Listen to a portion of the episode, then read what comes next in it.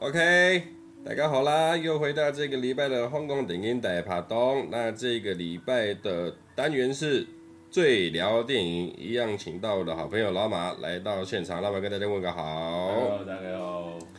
上礼拜有跟大家提到这个《神探》这一部的电影啊，就是由杜琪峰导演跟韦家辉共同执导的。那这一部其实算是一个比较独挑大梁的戏啦，刘青云的部分。那他其实。故事的阐述，先跟大家前情提要一下，然后这一部的剧情啊，大家都知道，就是以刘青云为主角，他是一个有点能够看到人心中的魔，或者是我们讲心魔、人人格分裂等等之类的这种概念下去，他可以以他能力去破一些人家没有办法破的案，又或者是一些奇案啊，还是说他没有办法让人家。相对的啦，他也因为这些他很奇特的事情，他没有办法让人家去认同他。那故事的重点就是在两个警察啦，其中一个警察叫王国柱，那另外一个就是由林家栋饰演的高志伟，他们两个去查了一个，去人家是我们现在以台湾来讲啦，去干人家那个潘梯亚啦，他们去干人家那个下水沟的那个水沟盖，然后去做变卖的这个这种，他们那个在。呃，以台湾来讲，这种算是比较外籍人士。那在香港，大部分来说，所谓的南亚人在香港其实是很多的，他们是属属于比较低下阶层。那这个南亚人在戏里面，就是他们在这个案情里面，他负责就是就去干一些，去干这些铁锅盖去卖。然后这两个警察去要查这件案件，结果没想到中间的这个由林家栋饰演的高志伟，其实他是一个，他虽然是一个警察，但是他是一个。很常常去偷一些小钱啊，偷一些小东西，在警局里面是一个长期窃盗的一个人，但是都没被发现，就被这个王国柱给发现了。你们如果去看这部电影，你们应该都知道。那中间反正后面就是有一个新进的警员，他叫何家安，是在安志杰饰演的。然后陈贵宾就是陈贵宾，你们知道刘青云他演的时候已经被警局给革职了。就是因为他的精神状况不太稳定，他已经被革职的状况之下，然后这个何家安他因为没有办法去破了破案，所以才找到这个刘青云回来再去去帮助他。那这边哦，我们大概先了解一下状况，就是其实里面有两个 case 啦。第一个 case 就是呃停留在第一个 case 就是王国柱跟这个高志伟的私枪案，跟王国柱。失踪案为主，那后面连接到的 case 就是王国柱的失枪案、失踪案之后呢，有三个案件。第一个是，第一个是我想一下哈，稍微等我一下，今天我喝了一点，我们今天喝威士忌了，所以我今天有点小帮。我们现在喝一杯，好吗？来，我喝啤酒了，我昨天伤还没退。他昨天重伤，睡在厕所里面。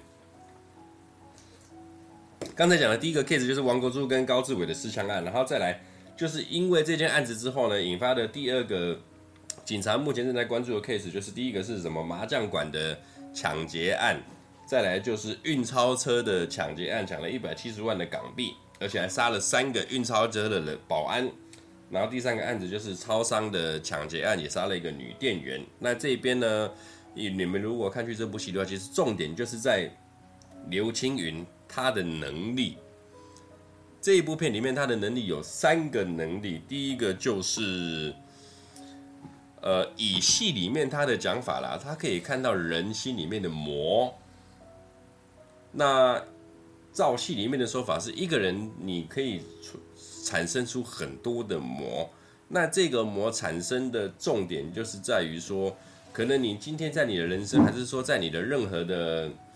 遇到挫折，还是说遇到需要解决的麻烦的时候，会有一个你心里面的另外一个声音，你心里面另外的一个人出来去去帮你解决这一件事情。但是这个人或许不是你所晓得的，又或者是说，又或者是说，这个该怎么解释？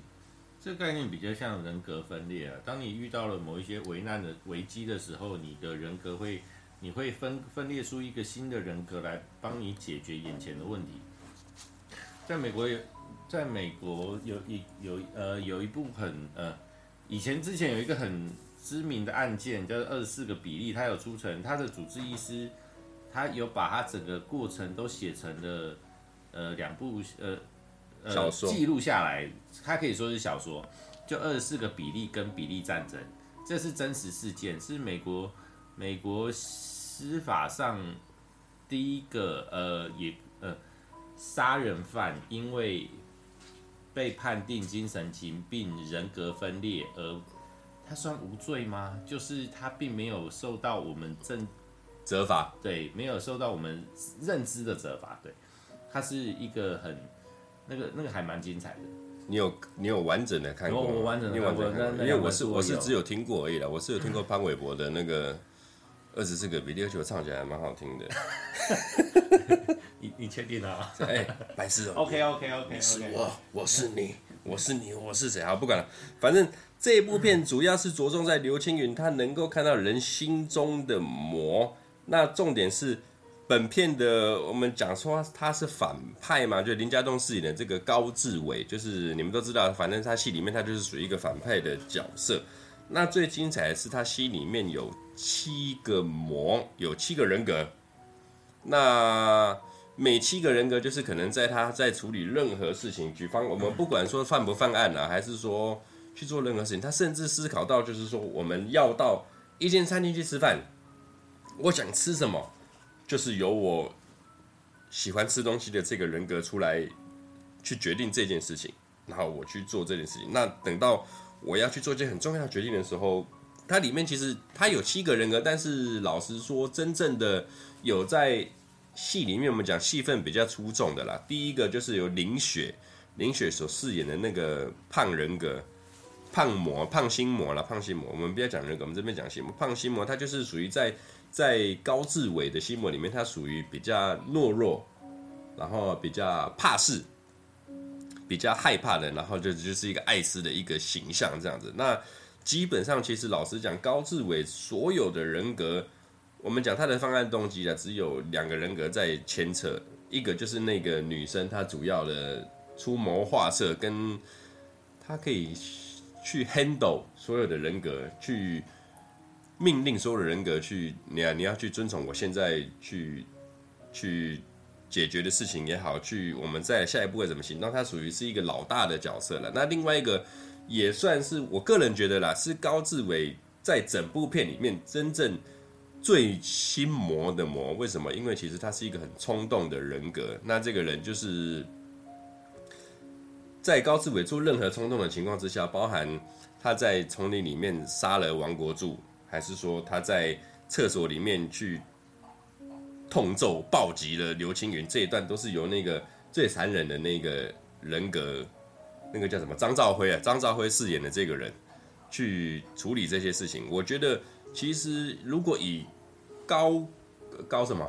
高国柱，高国不是高国柱了，王国柱，哦、高高高志伟了，高以高以高志伟这个人来讲，其实你如果我个人觉，我我心里是这样想的，你如果他如果没有这个很残暴的人格出现的话，或许事情就不会演变成这样子，因为他一开始在丛林里面丢了枪嘛，对，那这个王国柱想说啊，不对，我们丢了枪就要马上去报案啊什么的，请请请大家师兄弟来帮忙查，但是。呃，以林雪饰演的这个懦人格，懦弱人格就说不行，我下个月就要升职了。这这这一这一段我丢失枪的话，会有记录，我可能没有办法升职。那就在这段新人交战的情况之下，这个残忍人格的跳出来，他马上心里就是做了一个决断嘛，我不行，我先把你干了再说，因为你会影响到我。对，你顺便抢了他的枪。对，顺便抢了他的枪才做到后面。那这个我们后面再来讨论，主要前面前面先讲到刘青云他的能力，他能看到。人心中的魔，心魔，我们不要讲人格分裂，心魔。再来就是说，他有一个很厉害的能力，就是说他可以去做到，呃，我用设身处地，我今天去进入你的案件揣摩，我自己去重新模拟过你的犯案动机，或者是我被杀的东西，包含像片头一开始这个。何家安刚到五年前刚到重案组去报道的时候，就看到他在杀那只猪，嗯，然后还叫何家安把他自己把他关在那个行李箱里面，把他推下楼，然后他就可以在，呃，我们讲设身处地嘛，还是说他用自己的能力直接还原现场，身历其境，然后就可以很正确，因为他在里面片中其实有讲到一个很重要的重点啊，查案哈，要用右脑查，不是用左脑查。那我们一般人都知道。以科学的角度来讲，这个是科学的，并没有被验证的，因为这种东西是没有被验证的。我我查了资料是讲，右脑发达的人哈，他对所接收到的讯息，他是用符号、图像跟图案来记忆的，所以他可以一次记住大量的讯息，就像是我们用相机拍照一样，把它拍成照片之后，再处理成影像图案作为我的记忆，所以。一般右脑发达的人，他感受外界的五感呢，五官呢，我们讲啊，视觉、听觉、嗅觉等等，不拉不拉的这些刺激之下，他是会依照当下的感受去留存这些记忆，这是右脑的特性。所以右脑是属于图像派的。那一基本上右脑它在处理的，我们讲以脑科学的部分来讲呢，它是呃比较艺术的脑细胞啊，发挥情感跟知觉、想象力的脑细胞，基本上都集中在你的右脑。所以它会有很很很大的创造性，也不会去拘拘拘泥于从所谓的局部的分析啊什么等等这些，它是属于很直觉的东西的。那正常左脑我们人负责左脑的东西哈，其实都是以背诵、牢记这种文字的东西。左脑是属于言语脑了，基本上左脑我们比较属于理解数学或者是言语之类这些脑细胞。的集中在左脑，所以左脑在处理事情是比较有逻辑、有条理的。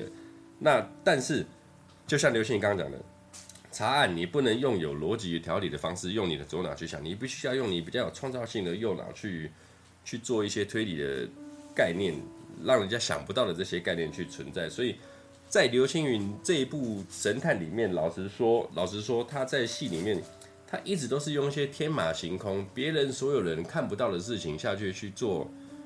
案件的分析，而且当然，当然，他因为也这些他的自己独特的分析，去破了很多所谓的呃奇案，还有人家没有办法破的案，所以他他在戏里面，人家确实是有给他一个神探的称号了。只是说，因为这个东西对他的能力来讲，算是他特有的能力，但是老实说，在我们一般人的眼里看下去，他今天如果不是一个警察的话，他就是一个疯子。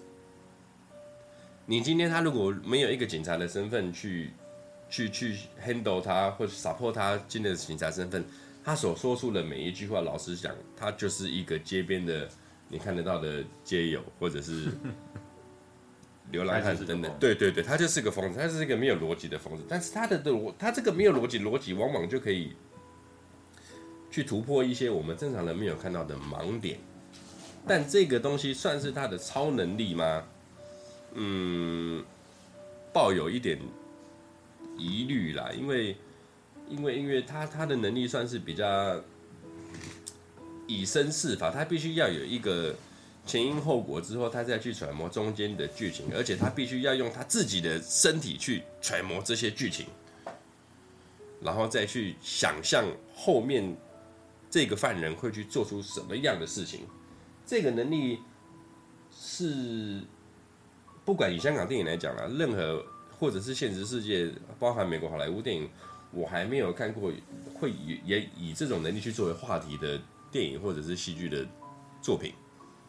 好像了不起就是预知未来而已，但是揣摩，而且他已经可以揣摩到后面会发生的事情。预知未来，但是呃，你讲预知未来，就好像好像好像好像。尼可拉斯凯奇是不是有一个也是？对啊，他可以，但是 他那个时间很短。你知道我说的那一部吗？就是就是什么魔术师还是什么的？呃，他是个魔术师还是他是个什么？我忘记了。他可以看到未来的事情，然后他也是，我忘了他职业是什么了。然后就是他可以看到几秒以后的，对对对对对对，然后他可以去拼凑出来。我们先喝一杯。所以就偶尔去赌场赢一点钱啊之类的。对，那。如果我们把两件事情讲成同一件事情，假设我们今天有这个能力的话，你你可以把这件事情放在对的事情上面嘛？啊，譬如说刘青云，他觉得他自己有一个使命，我就是把这件事情我要破案了，我要什么鬼什么鬼的。那尼可拉斯凯奇，我可以看到未来，我就来赌点钱，他妈下一把二十一点还是什么的，就来做这件事情。当然，那部电影到后面也是好的事情啦，只是我意思是说，这个能力，呃。我觉得不能把尼可拉斯凯奇这件事情去大大概再扯进来，因为他尼可拉斯凯奇在那一部片里面没有那么的疯。啊，对。但我觉得这是不科学的。你如果真的有这种能力的话，我反而觉得以刘青云来讲，他的在这一部片或者是那一个社会里面，搞不好他这个阐述出来的他的对其他人对他的看法才是正确的。因为你的事情没有逻辑，对我来讲，我是一个正常人，没有逻辑。对，真的是他这两件事完全不一样啊！尼可拉尼可拉斯凯奇那部那部片在讲的是，他可以知道当他下了这个决定以后，之后会发生什么事，但是他没有并并没有牵扯到其他精神层面感受度的问题，他只是事先知道了什么条件。那刘青云这边他是。他甚至呃，不管是魔看到自己的，看到别人的，然后在他的行为上，都已经会在当下就跟正常人会有非常大不同的不同的状态啊，所以别人会觉得他是疯子。但是尼可拉斯凯奇那边不会啊，我对对对，我大概懂。那个就只是像是我尼可拉斯凯奇的状况就很单纯，就是我如果给你看明天的报纸，你会有一样的状态，但是你不会在现实生活中有表现出其他很奇怪的行为啊。应该是说，尼可拉斯比他还比他还厉害了，因为他不需要去做任何的揣测，不我不需要去身历其境啊，我不需要被活埋，我不需要真的去杀一个人，杀一头猪，我不不需要被关在关在那个行李箱里面被推下去。对对对对，那尼可拉斯感觉应该是比神探还神探啊，你这样讲。但是刘青云说真的，他这个能力，我呃某种能某种程度来讲，我不觉得这是一个能力，会不会其实是一个？他是一个小说家，他是一个创造力，就是我身历其境之后，我因为我只知道案情的前因跟后果，我不晓得中间，我甚至不晓得凶手是谁，所以我去揣摩你杀这个人，杀这个人之后的动机，我帮你分尸了，然后把你全部装进行李箱里面，等等，布拉布拉之类之后，我去模拟了一套剧情，但是这套都是假设，假设完了之后，我再去抓你这个人，那。我揣摩出来的剧情跟你实际操作的剧情是相容的吗？才是相容。哦，如果要这样讲的话，我们讲就是逻辑逻辑方面来讲。如如果你要这样讲，其实可以，但是他就如果是照这一套理论来走的话，他并没有办法这么明确的就告诉你说凶手是谁，这么精准。对啊，因为你看他在被当放在行李箱里面推下来以后，他出来就是说雪糕店老板是。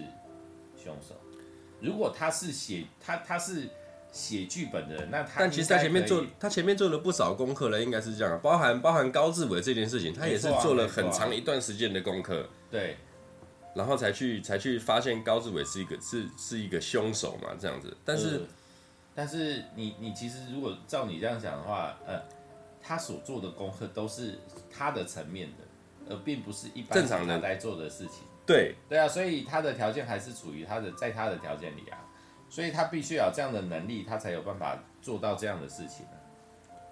他没有办法就嗯，那如果写剧本你写不出来，对，那那你我们这样讲，刘青云他在戏里面这个神探的角色，他就是嗯，以科学的角度来讲，他就是一个很完整的精神病患。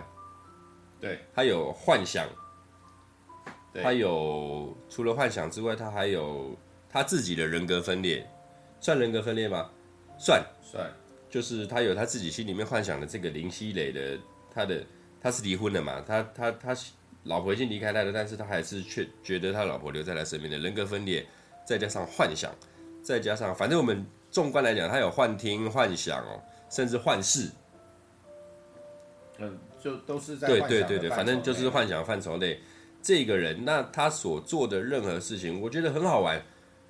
包含我们之前聊到这个《颠倒正传》，这个人他在疯的情况之下，他在有精神状况的情况之下，呃，我觉得有点，我想要去探讨的原因就是说，当你我们讲何家安，就是安志杰饰演的这个何家安，他一开始他并不知道。刘青云是有精神疾病、精神状况的情况之下，而去搬救兵，去请他出山来帮助他什么的。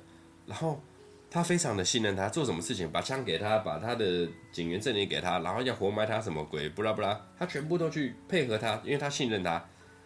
到后面之后，我发现你是一个靠背，你是疯的，你没吃药，没错。天啊，那他在那一个瞬间对他的信任完全崩了。到最后一刻，到结局那个开枪大概射来射去的时候，他甚至但最后那个时间，他还是不信任刘青云的。那我会觉得。其实一个人的能力跟他的精神状况状况能不能成正比，这个是非常值得讨论的。就比如说我们讲很多，比如说自闭症的人什么，他可能呃对于数理方面数学很天才，心算很天才，或者是他画画很天才等等的推理方面这种东西，应该你们大家都有一点些许这个概念了。那如果今天他没有这一个身份的存在的话，你就会觉得他是一个功课很好的人。还是说，嗯，我不，我我不会揣摩那个感觉。反正就是说，今天你在极度信任他的情况之下，他的他的缺点会被你给掩埋住，他的优点会被你放大，就包含可能这个人是有精神精神精神状况，还是说他是自闭症，还是等等什么之类的，但是。他的优点就会让让你所信任，但是这个情况之下，就是你还不晓得他有这些情况之下，你就会觉得他是个数理天才，他是个推理天才。那你突然发现他是有精神分裂，或者是说他其实是个自闭症的人，还是什么？你有办法再跟他继续很安全的相处，很和平的信任，很和平的朋友之下去做我们生活上的所谓朋友的关系这一段，可能会有难度，非常的有难度。那何家安就是。面对到了这个难度，所以他起初在电影的前半段，他非常的信任刘青云这位前辈，对，甚至他还尊称他为老师。但是老实讲，这个老师是个屁，他只是想让他帮他破案而已。那到之后，他不信任他之后，讲什么鬼，我都就是不信任你。那那那那那，我觉得这个东西，你要把能力跟他的精神状况去混为一谈的话。不太公平，不太公平。这个东西就像譬如说，譬如说他在后面，刘青云他在处理任何的事情，他已经把答案都跟这个何家安讲了，但是他不信他，不信他已经崩坏了，甚至他已经知道结果了，他还是不信他。那这个能力我不晓得是是好还是不好，但当以我们大众的。心理来讲一定是不好，不然他绝对不会被警队给强制退休嘛。对。但是这个能力，你觉得你有你有你有什么看法？我个人是觉得不公平啊，对他来讲。很多事情都是这样，不管我们在现在社会上，我们先讲呃科学跟那怎么说？好，人类总是会用自己已知的能力。已知的知识去想要去探究所有的一切嘛，所以很多东西都还是不被信任。不管在宗教，还有我们现在还是有很多什么宗教活动啊，或什么被别人批判是什么迷信还是什么。然后人格分裂在以前被当疯子，然后人格分裂，然后慢慢的就开始有一些科学证明去证实它。但是我们如果往回看的话，那以前不是也都是，譬如说有什么女巫啊，在历史上发生过啊，都是。人类道士啊，对啊，就是你们到底愿不愿意相信这些东西？啊，我我其实是个理性的人，但是我其实很信。那我为什么信？我其实不相信的只有一个，就是人，其他东西我都相信啊。就好，我们讲一些我们生活上最能够接触到的啦。直销大家都碰过吧？啊，直销大家有没有碰过？直销为什么大家都去那个？先排斥再说啦。对对，但你如果真的去看直销很多的东西，像安利他们的产品，其实都他妈超棒。那直销到底为什么要让人这么的恐惧呢？我觉得啦，就是人被纵观不管直销啦，什么像你刚刚讲安利啊，或者是我老婆在做的美安，或者是啊，我们不管了，保险、卖房子，不拉不拉，其实东西是好的，最后都是人玩坏。对，不好的是人，真的不好的是人。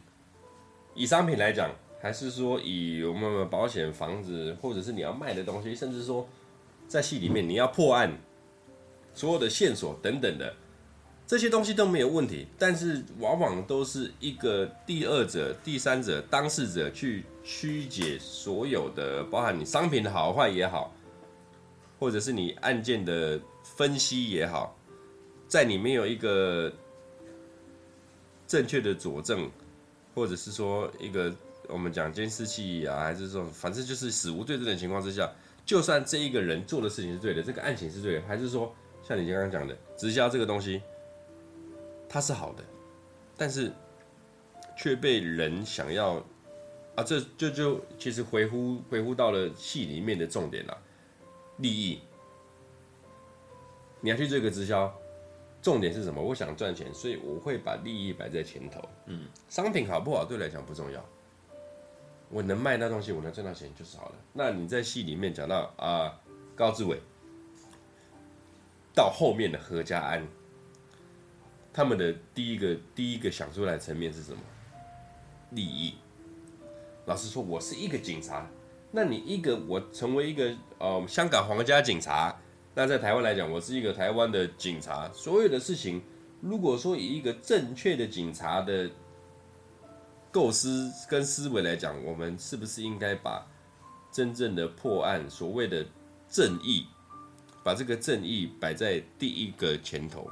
而不是把你个人的利益摆在前面，因为他们都是遇到相同问题，我必须要升官，我必须要什么什么，所以掉枪，对，我出包了，我掉枪了，我怎么样了，所以我必须要去掩埋所有事情，所以高志伟才会去杀了王国柱，然后到后面才去又自导自演一大堆不合理的案情啊，包含他个人也缺钱啊，这这这先不讲，反正这些重点就是在于说你的利益有没有办法跟你的身份。摆在一起，我觉得很难，我觉得很难。包含高志伟，高志伟他其实他本来就是一个在戏里面，他有一个惯窃的，就是偷点小钱嘛，偷你身上五百一千还是偷什么的？偷块表啊！干！可是我是一个警察，你能做这件事情吗？不行。那我已经做了，而且还做了这么长久，然后一直到你有点最后一发不可收拾的情况之下。当你要升官之际，然后你丢了一把枪，为了一个很小的案子，一个懒一个懒觉案子，你去丢了一把枪之后，然后你害死自己的同仁之后，在那个时候，他的心魔就跑出来。我们再我再把话题拉回来，这个心魔的部分，高志伟这个人啊，他属于心魔之王啊。他个人，我们讲一个人里面哈。他体内的心魔，我们讲最单最单纯的双子座，人家说双子座就是紧绷有一个天使，一个恶魔，一个恶魔在拉扯着你，这是很强的。你有双重三，包含你自己人格，再加你的天使跟恶魔，你就有三个人，就这就很厉害了。这个高志伟哈，他有七个人啊，他妈的，七个人格的情况之下，然后都代表着。代表着他们每一个人的人格的他的特性，包含懦弱、跟你的智慧、跟你的暴力、跟你的强势。但我觉得说，这种东西，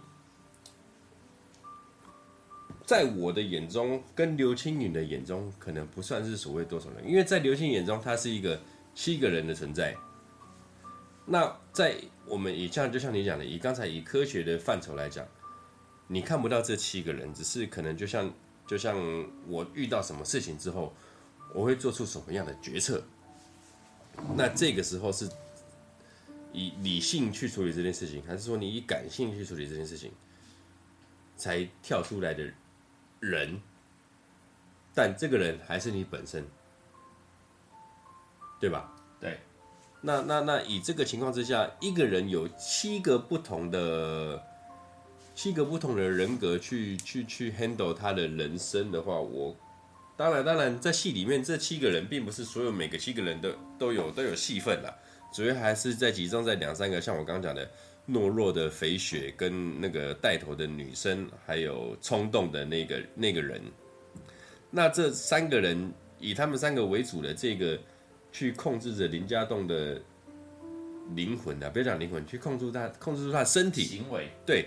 控制住他的行为，那这些在刘青云的眼里是他看到他心中的魔，但是我们讲现实层面来讲，可以把它解读成是就是高志伟，他是一个很高智慧的人嘛。嗯，就是他遇到任何事情，他会去分析，然后我该用什么样的态度去面对跟解决问题，处理这件事情。对，类似这样子。那这种东西，老实讲，他算是心魔吗？我们先撇开以刘青云的视角，以这个神探的视角撇开来讲，他是个心魔。我就我不觉得他是个邪魔，他就是一个智商比较高的人。是，但是真的要有人能够做到这样的程度很难吧？就是你我全理性，呃，也不能说全理性。当我很理性的判断说，我现在面对这个样的当下，我现在人应该要调整到什么样的程度，什么样的状况，我要用多少的情绪，多少的理性跟感性的配比，然后去面对这样的事情，我该怎么做？这应该是没有人可以做得到的吧？所以你看，有点不合理啊。所以你看历史上那些很。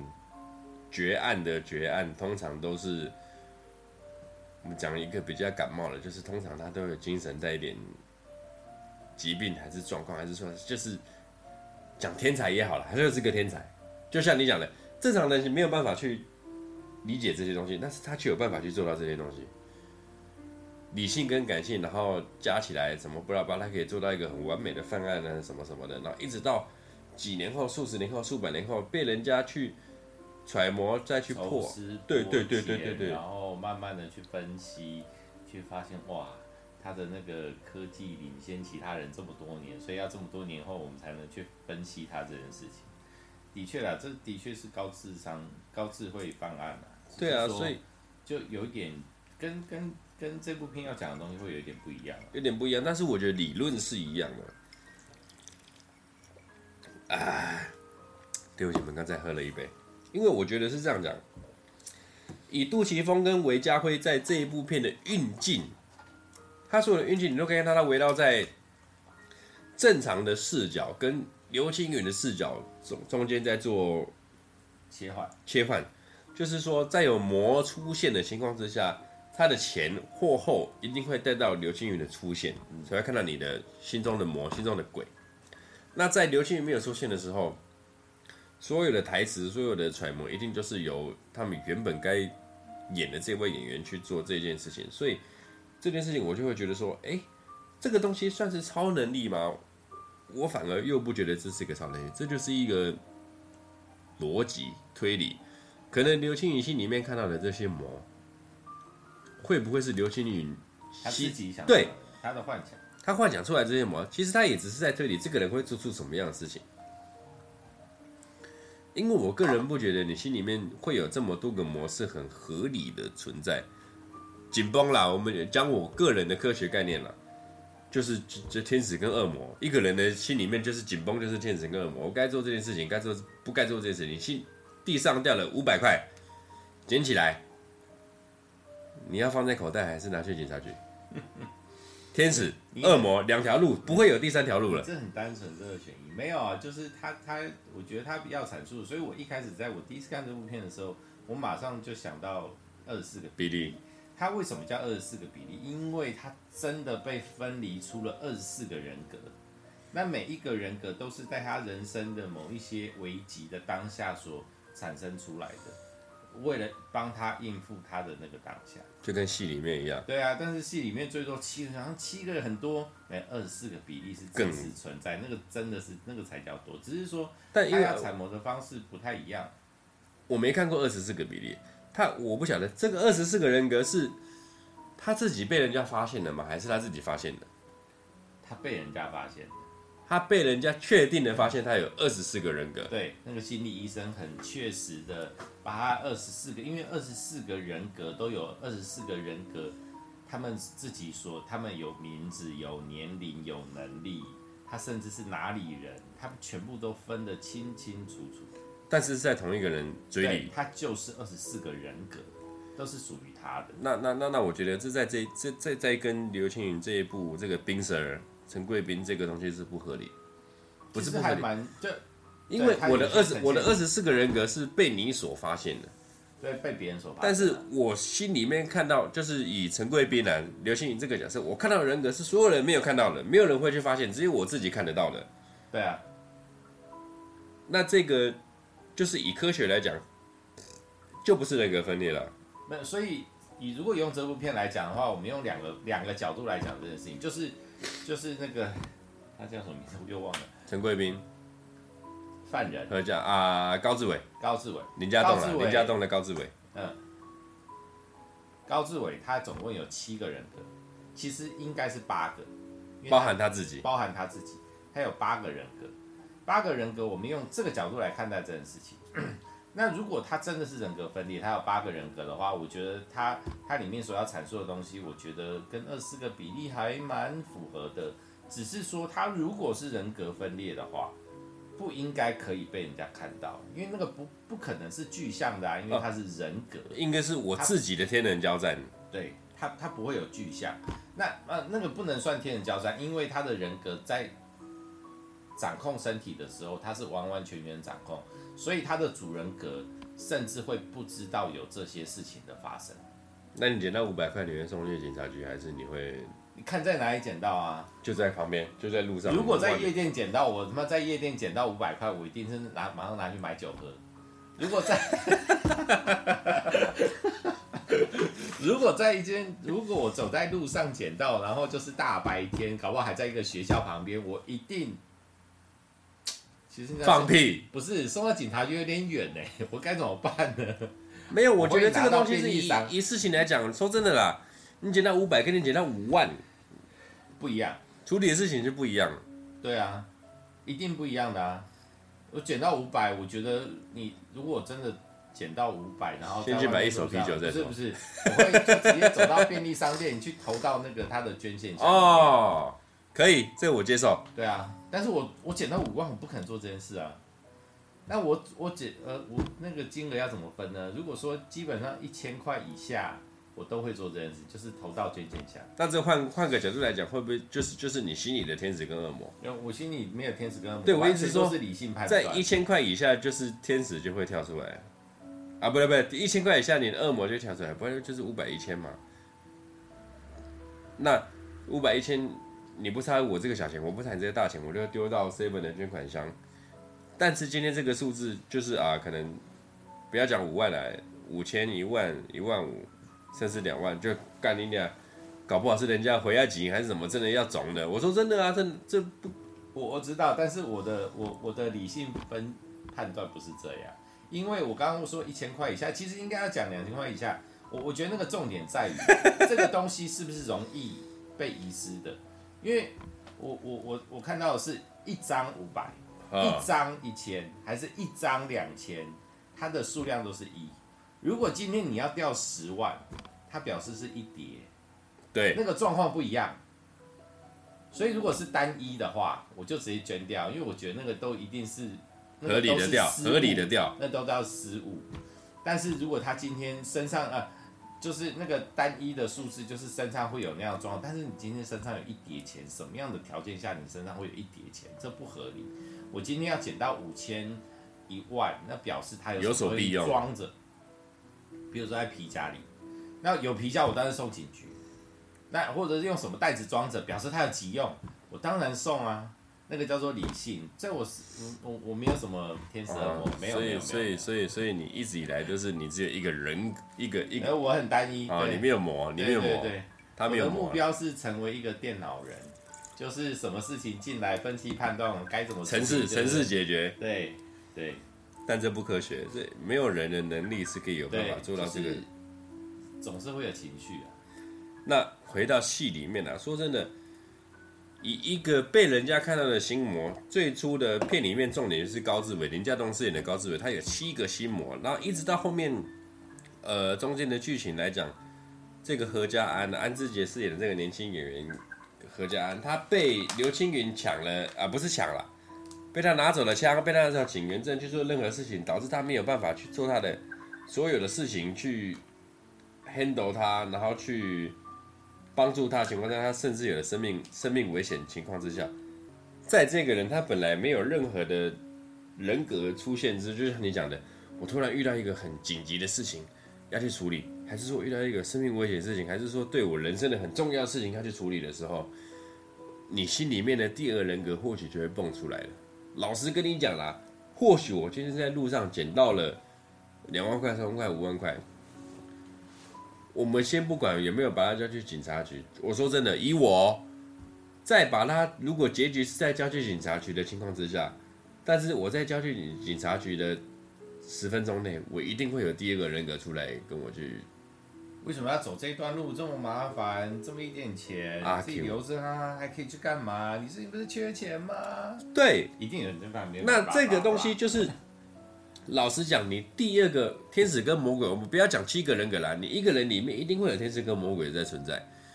那我个人觉得，你能不能战胜所谓的你的第二个持对反反反反对思想的人去？你可以去推翻他吗？这就是一个很重要的理论。老实讲，就像刚讲的，捡到一千块、两千块、五千块、一万块，这个都是都是都是你会有另外一个人下去跟你做挑战的权利啦。那你能去战胜他们吗？你能不去战胜他们吗？说真的，我今天是坐在这边跟你们大家聊，我才会跟说，我会拿去警察局看你俩。没有麦克风的情况下，你看我被拿去警察局。我说真的，我说真的啊，这是很合理的啊。那你刚说多少钱？看小钱大钱啦。我个人觉得哈，三五千以内，三五千以内应该是合理的。因为我觉得对我来说，场域比较重要哎。哦，夜店拿到就是先花了。对啊，因为我不管捡到多少钱，夜店拿到我就是花了再说。因为这个人去夜店，反正他他他他不管有没有掉钱，他本来就是要花钱的。对啊，这不是重要钱啊！啊 对，这不是啊、哦，所以场合很重要。当然呢，你在医院外面捡到五万，跟在酒店里面捡到五十万，我跟你说，五十万先花再说。医院的五万要赶快去找到那个人。对，对吧？欸、这合理啊。好像是这样子，好像是这样子。好了，不管我们现在去研究这个所谓戏里面，我们讲戏里面的心魔的心魔的角色，不管不不说人格分裂，以心魔，我们先来探讨所谓戏里面三个心魔了。先讲第一个心魔，呃，高志伟，林家栋所饰演的高志伟的心魔，他有七个心魔，那分别扮演着他的智慧、懦弱、暴力等等的。那这个东西是不是以林家栋来讲，他会老实讲，他这个人是智商比较高的人，所以那个智慧的代表智慧的女生才会去有办法去 handle 所有人格，对，决定该讲什么话，该做什么事，然后反正他是一个老大的角色啦，他可以去控制这些人格，所以。反观来讲，高志伟他的人格是比较合理的情况，因为你看，我们的我讲第二个第二个角色就是何家安这个年轻警察，他的人格就是我老实讲，我并不觉得他后面跳第一个人格是他的小孩子人格，懦弱的表现，嗯，再来第二个是最后戏里面枪战之后最后出来那个理性的女女生的那个角色。冷冷静冷血的角色，但我并不觉得他们有取得平衡，就是没有一个可以决定事情的人。甚至我们讲刘青云，刘青云也是他的心里面的人格，跟他幻想出来那个你老婆的人格，包含他最后开枪的那一刹那，他把高志伟射死的那一刹那，其实没有一个决定这件事情的人，是在他们争吵的过程之中。没有定案，但是我先做了。我们中间的人格并没有取得一个共识，但是老实讲，高志伟所做的任何事情，他们所有的人格，不管共识也好，还是说服从也好，他们有答案。但以何家安跟刘青云的陈贵宾这两个角色来讲，他们在电影的后半段来讲，他们所做的任何事情，我不并不觉得他们有真正的一个答案。不过这这如果这样讲的话有点奇怪，但是事实上是这样。譬如说我们是团体合作，譬如说我们两个人，我们做什么事情我们都可以讨论嘛。我们并没有说哦，一定是我讲的对，还是你讲的对。但是当我们今天的人数到六七个人呢，你是不是势必有一个人必须要有领头的角色？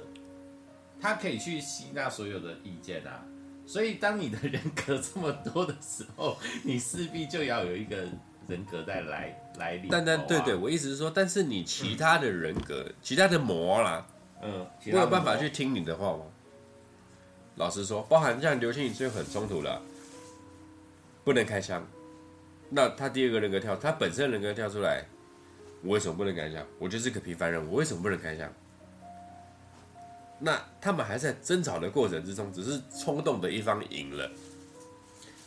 啊，对，所以我刚刚前面讲那个理论不合理。冲动的一方赢了，他们并没有答案哦，没有答案的情况之下，冲动的一方赢了，所以才去做出了一个呃不可收拾的情况之下，去做了这件事情，没有结论。但我个人我我是这样想的，高志伟他所做的东西就是七个人有结论。还是说不敢有结论，服从我们没有这个你相对智慧高的女生的这个人格存在，所以我们要听你的话。可能我代表暴力面，我代表贪婪面，我代表懦弱面，但是我们觉得你的话是对的，所以我们遵从你的话再去做这个决定。嗯，那讲何家安跟。陈贵宾他们到后面所跳出来第二个人格、第三个人格都没有做到这件事情，那我是不是可以解决？我是不是可以判断说，高志伟是一个智慧极高的人？嗯，然后何家安跟陈贵宾他们，老实讲，以 IQ、EQ、情绪管理跟你的智慧来讲，你没有办法去做到。判断任何事情，我们今天不讲魔，我们讲判断。你在做任何事情之下，你有没有办法去思考后面的过程？我我我是觉得倒不用这样去，因为呃，他的确是，他应该是高智商犯罪，对，他才有办法。去做这件事情，不管他的人格到底有分得多细，他们到底有多么分工，但是他毕竟都是处于在，都是存在同一同一个人的身上。然后不管是不管是那个刘青云，还是那个年轻警察的角色，他们两个的人格，呃，他们两个的魔的数量没有那么多，然后他们的确还有在拉扯。我我觉得在某个程度上，应该是他们还他们的魔产生的时间还太短暂。就像那个年轻警察，你看到他的第二个模式在片尾，那个、哦，对嘛？枪战之后，对，枪战之后他才出现，在之前他的那个他那个懦弱的年轻的样子，也是在后半段中后了，中后。对啊，他们之间还没有得达到一个平衡，但其实那那两个模很明显的就是那个女孩子是比较冷静、冷血。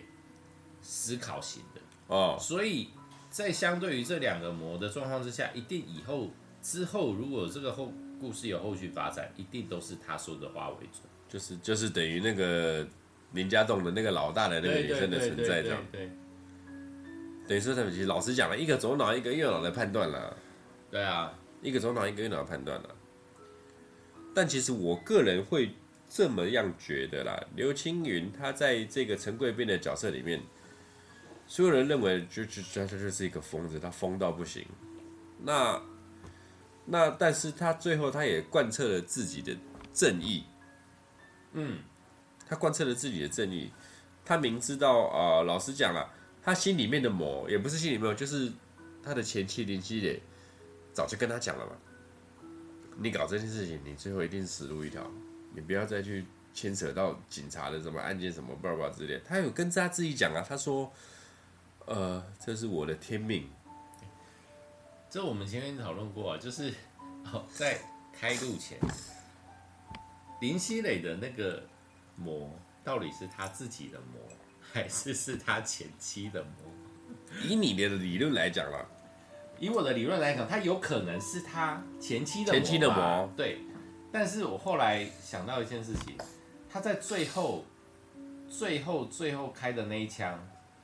就是天人交战的那一段，对，所以的确那个是他自己的魔，他自己的，他对他不会是他。你现在又跟我讲他自己的魔？没有，因为他才有办法跟自己对话啊。如果是别人的魔，怎么可能会在我身上，我跟我自己对话呢？他最后面开那一枪之前的那两句话，就是两个人在对话嘛，但是都是他自己讲出来的。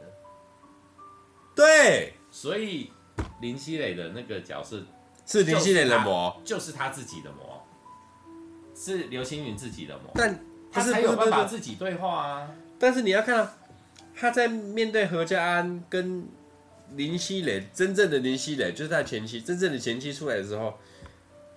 你的视角就是他，他他都看到我们的对话不是真的对话，就是我对空气在对话，我只有来，我没有回。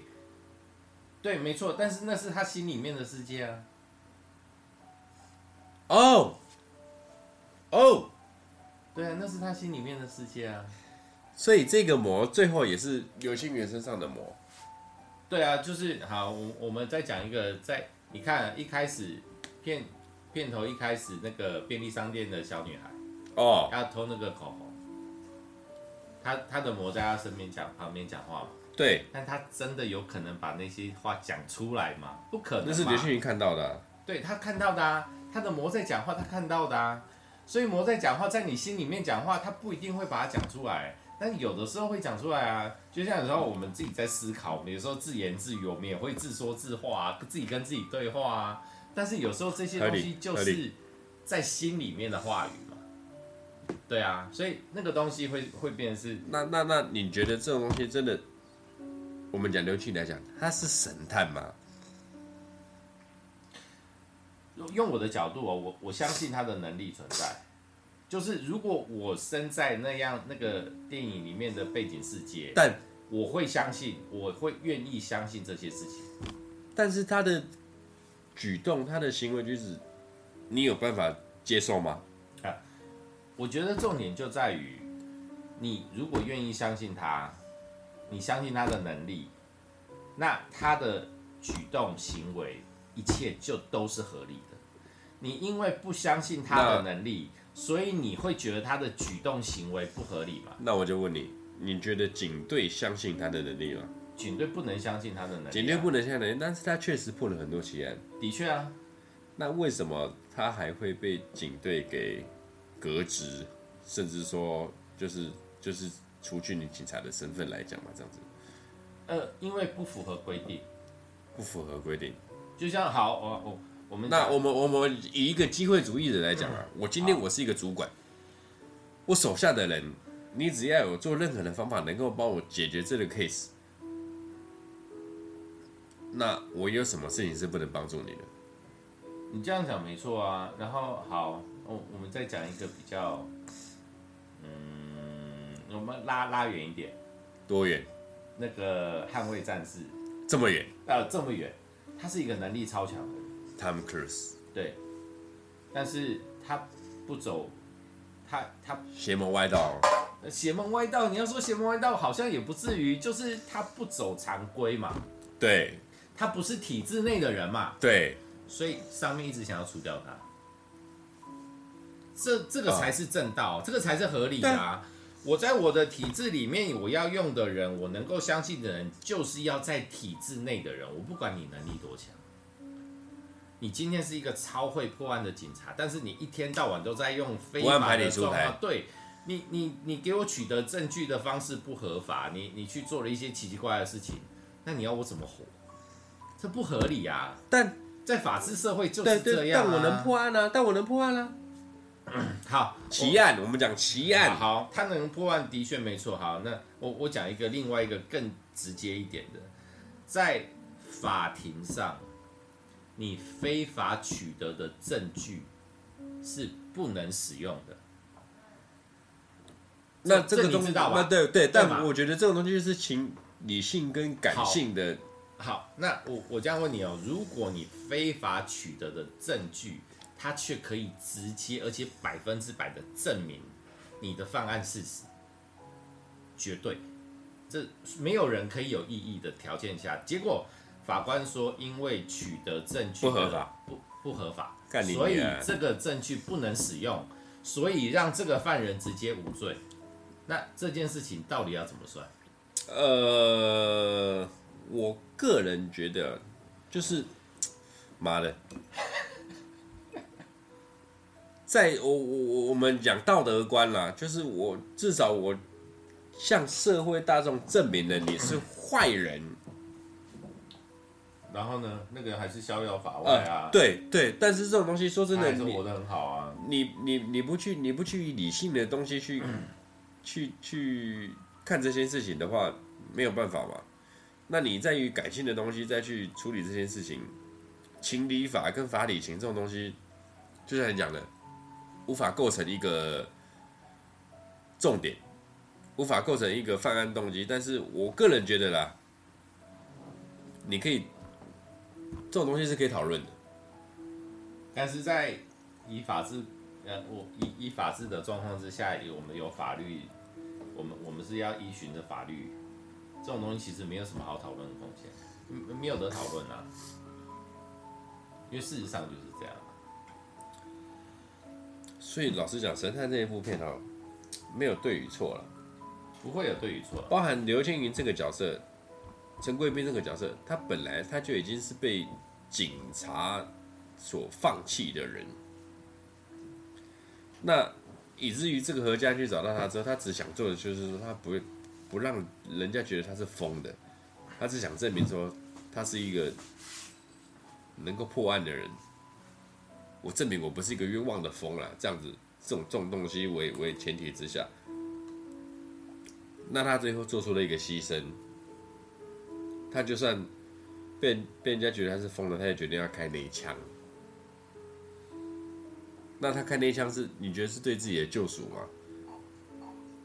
他那一枪是不理性的开枪。他不理性没错啊，但是他觉得生而为人，他那一枪该开。对，就是理性跟感性的层面嘛。对啊，我不破案嘛，我要破案啊。但我该杀你吗？我破了这个案，我不一定。会把你判死刑。你杀了那么多人，你杀了三个运钞车的人，你杀了一个超商的女店员，甚至你还杀了你的同为警察的一个同事。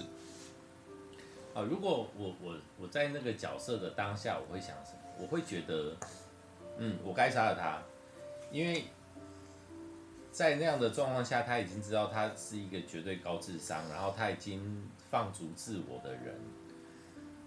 那我这一枪如果不开下去，我身后那个年轻的警察其实他也没有办法处理他，甚至有可能他会当场就死了，会会会被他杀了。哦所以我现在开这一枪，反正我都要死啦。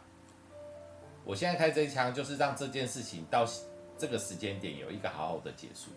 所以他开那一枪事实上是合理的，他是有思考过的。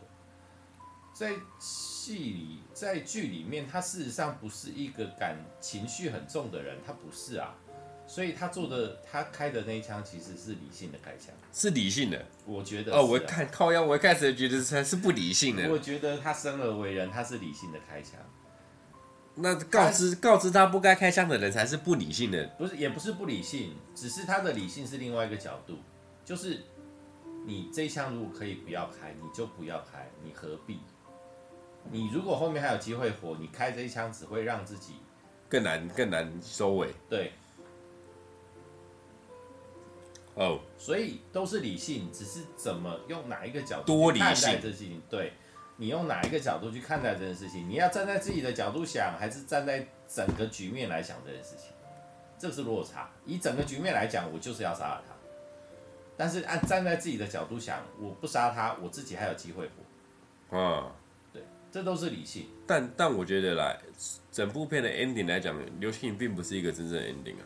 我们现在来讲最后讨论时间了，但这个讨论可能有点长了。你到底以何家安这个角色，我要如何收尾？我该如何收尾？我这边大概解释一下了，反正就是，如如果有看片子的那个听众，你可以他他这个换枪换来换去。换到我们都 换到都不知道他想要干嘛了。大致上是这样子：南亚人拿着高志伟的枪，高志伟拿着死去的那个警察的枪，刘青云拿着那个那个警察是什么来着？何家安，刘青云拿着何家安的枪，何家安拿着他他女朋友的枪，就这样去四个人。对对对，你们到时候去看。那呃，说真的啦，这一部片是一个半开放式的结局。我刚才我跟我跟老马也揣摩了一阵子，然后再去猜测你到底要怎么结尾。说真的，呃，以何家安的立场，这句话就是他说了算，因为只剩他活着。但干，他该怎么说？在戏里面，他自己都不晓得他该怎么说。枪换来换去，没有一个很好的 ending。那这种东西我，我我我觉得说，呃，到最后这个片尾啦，不好不好不好去揣测真正的对与错，因为说真的。以何家安这个角色，他就是面临在五年前的这个高志伟的角色的一模一样的哦。我丢了枪，然后我的枪会被杀了人，我要如何去圆谎，如何去圆稿这样子？那你以以一个高志伟跟何家安两个角色，我可不可以觉我可我可不可以这样讲？其实高志伟死后，这个何家安他就是第二个高志伟。我觉得他应该不会，他不会，但是他确实做了这件事情啊。呃，是没错啦，只是虽然他没有一些金钱跟利益上的情况，但是他为了他自己升官啦、啊，我必须要好做啊，对吧？但是他所有的行为都还没有，欸欸欸、我，我破了这些大案呢，这是大案呢，是没错。但是他所有的行为，除了跟他女朋友借枪以外，他所有的行为都还没有违反他该做的啊，他没有什么，除了借枪这把这件事，虽然这件事情就很大，但是他并没有什么违反一个做警察该有的一个道德。那是你看到的啊，是没错啊。但是哦，我们就以我借了枪给非警察的人，我还去向一个我另外一个同事借了你的枪来，这已经是两件刑责了嘞。哦。他的枪借给那个神探啊，我知道，但是那个是他，我我觉得那个是一个意外，那个是被他骗。他只是想说，哦，原就是我想要体验一下你你在办案的过程的那种经验，所以活埋你，你这次埋我吧。但合理啊，我觉得，因为我那我那个时候，啊、我那个时候我是极度相信你的情况的。对啊，对啊，对啊，所以他的枪只是对他来说，只是你帮我拿一下。而不是我借你，这个落差很大哦，所以他并不是自主有意识的在做这件事情，他很单纯就是你帮我拿一下，然后我去买一下，就这样子而已啊。哦，对，所以就这整件事情来讲，他其实他并没有做错什么事情，只有最后跟他女朋友借枪这件事情问题会比较大，那也因为他。接下来要升职面试，他不能有任何的污点。Trouble。对，所以他才做了这个决定。那我不觉得会这么这件事情会影响到他后面的。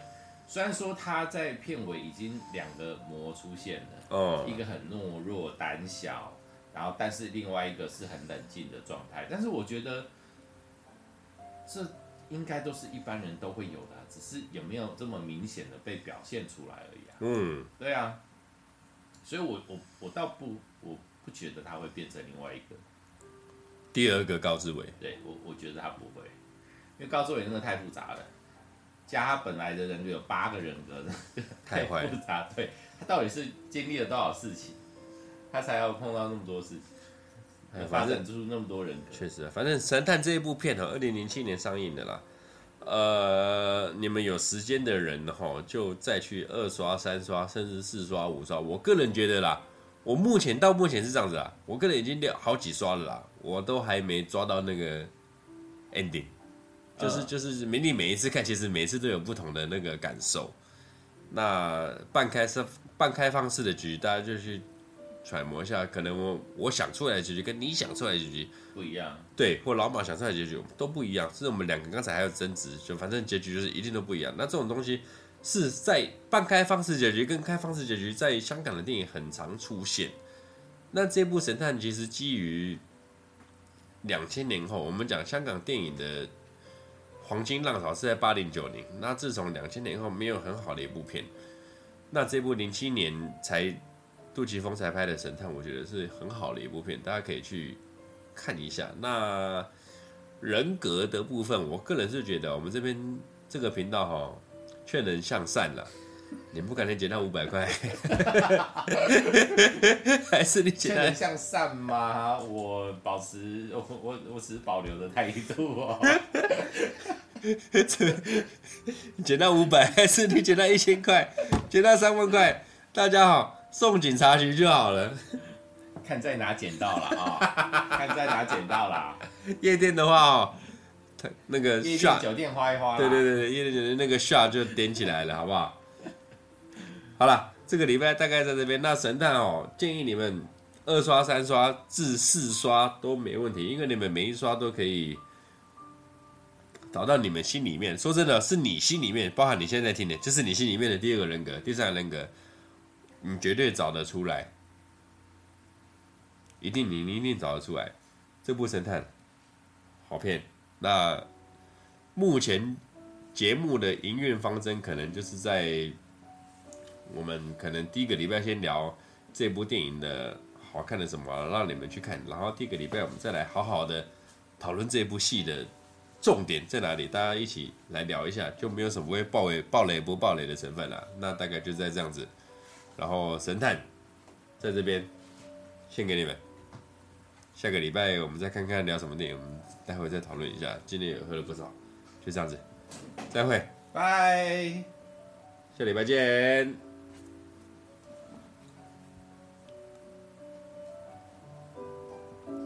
妹妹，我无酒啊，快紧。